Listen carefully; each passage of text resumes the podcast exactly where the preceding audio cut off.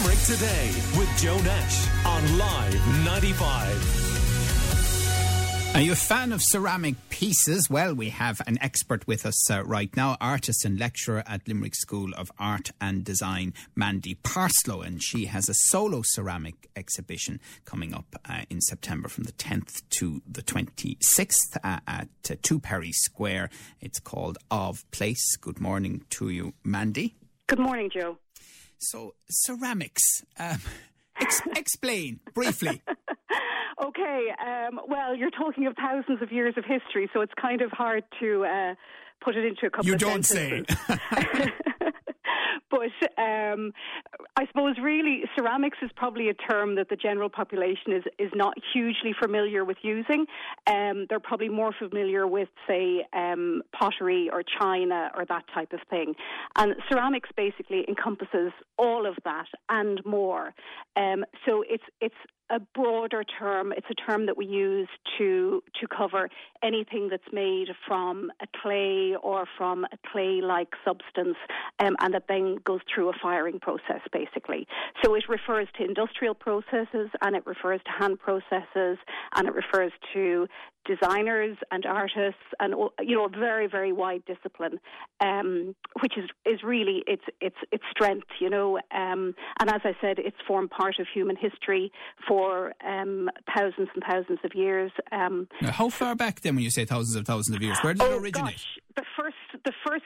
Um, you know, really a lot of the information that we know about early man and early civilizations from all over the world comes from the ceramics that they've left behind because ceramics is is very durable by its nature. It's fired clay, um, so it, it lasts.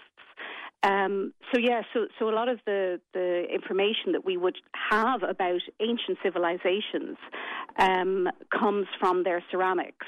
Um, so they would have maybe uh, left little figurines in burial chambers and burial tombs, or here in terms of the Neolithic. Um, and the, the, you know, in terms of the Neolithic, they would have uh, used urns and that to actually put bones into.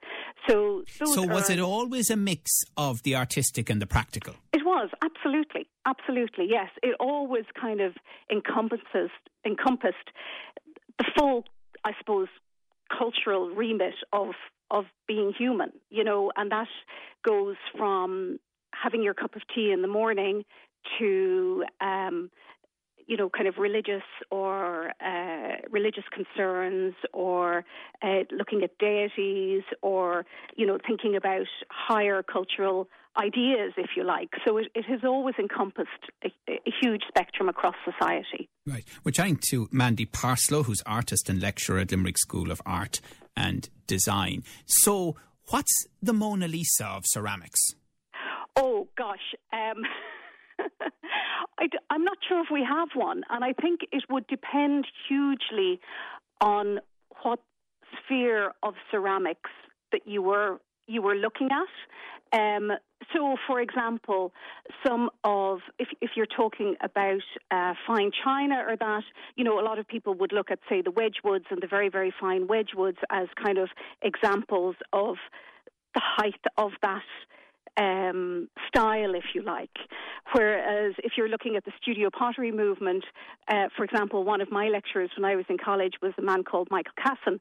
And in terms of the studio pottery movement, which is kind of wheel thrown, handmade, he would have been a huge influencer within uh, the UK and Ireland um, in terms of approach and in terms of ways of making and really pushing pushing the medium so- um, so, in that example, way. That famous scene in Ghost, I mean, was, Yeah. that, was that ceramics? That's ceramics. Yeah, that's ceramics. So that's that's that's wheel thrown. That's wheel thrown pottery. Pottery would be would be a more common term for that type of thing, but it is ceramics. Absolutely, yeah. So I suppose that's really the thing with ceramics. It it is so broad. It covers you know everything from your uh, coffee cup in the morning to your toilet bowl to your sink to the tiles in your kitchen uh, to the, the the bricks that your your house is is built of um, right through to to art pieces and designers um, you know working at at the high end of of uh, fine art and design um, on a And- and when you European and national level. The upper end. I mean, how much could a piece go for? Oh, there is no limit. there is no limit. Like it really depends on the. Um, it really depends on, I suppose, the profile of the maker, how rare the piece is. Um, Well, like a all- million. all these things. I, I well, I mean that would be unusual within you know for a, a living maker, if you like, you know. But I mean, if you're talking about the art sphere, you've got someone like Grayson Perry, um, who.